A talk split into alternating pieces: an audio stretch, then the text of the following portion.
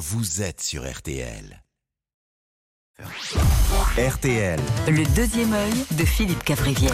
Le deuxième œil de Philippe, notre deuxième dose quotidienne. Euh, ah bah voilà, Cyril Lignac. On rigolait déjà. Excusez Cyril Lignac qui, qui maintenant rit en préambule. Il anticipe le rire. Oui. Voilà. C'est bon, on peut y aller?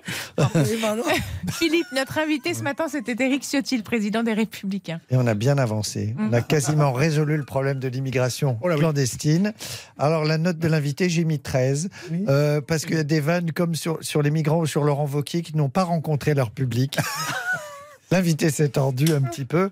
Alors, chère Amandine, pourquoi, pour quelles raisons les migrants viennent-ils chez nous? Alors, la droite dure dit c'est parce que chez nous, c'est super. Il y a plein d'avantages, ça n'a rien à voir avec la géographie. Cela dit, j'ai vu assez peu d'immigrés mexicains à Lampedusa. J'ai bien vu les images. Assez peu de sombreros dans les Zodiacs.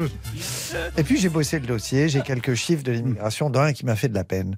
Il y a 150 000 migrants qui choisissent la France, il y en a 244 000 qui choisissent l'Allemagne. Nul en géographie, le migrant. Si tu préfères Stuttgart à, Bia- Oui, à Biarritz, il y a tu un n'as problème. rien à faire chez nous.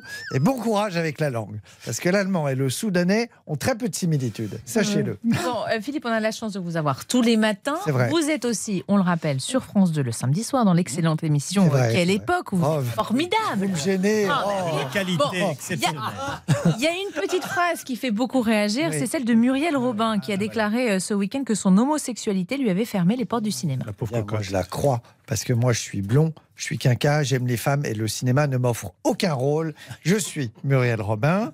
Euh, c'est fort ce qu'elle a dit parce qu'elle était. elle, c'est un sujet sérieux, elle était émue. Et sincère, elle a dit à un moment donné, moi j'étais sur le plateau, elle a dit Je connais des acteurs homo français, ils se taisent. Je peux dire qu'il y en a deux, trois chez eux qui ont dû avoir un coup de chaud, tu vois, qui ont dû dire Chouchou, je crois qu'il va parler de toi. Jean-Claude Brialy revient. Alors, c'est triste de devoir se cacher en 2023. On n'a pas beaucoup entendu parler de cette affaire sur le blog de Jean-Marc Morandini, sûrement par modestie, parce que Jean-Marc a beaucoup fait pour l'insertion des acteurs homosexuels dans le monde du cinéma et l'insertion de Jean-Marc dans les acteurs homosexuels. Alors, il y a des milieux où on ne peut pas dire son homosexualité, et ça c'est triste, Oui. alors que regardez la mode. Bah. Les plus grands, les plus talentueux sont tous. Oui. Saint-Laurent, Lagerfeld, Gauthier, Jacques Mus, Roustin. Moi j'ai un ami styliste, il cache son hétérosexualité.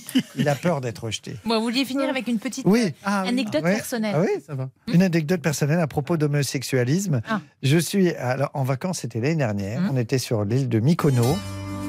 Et nous faisions un peu de shopping avec un journaliste célèbre, Moussaka au fil, Yves Calvi, pour pas le nommer. Et ma compagne s'arrête dans les rues de Mykonos. Et là, nous nous retrouvons avec Yves Calvi devant une boutique de slip de bain. Et là, je sens, je jure que c'est vrai, dans notre dos, il y a un couple de gens qui nous ont reconnus et la dame fait à son mari Tu vois, je t'avais dit. Bref, dans la tête de cette dame, nous avons fait, Yves, un instant partie de cette communauté libre, drôle, inventive et talentueuse. Et personnellement, j'ai pris ça comme un compliment. Absolument.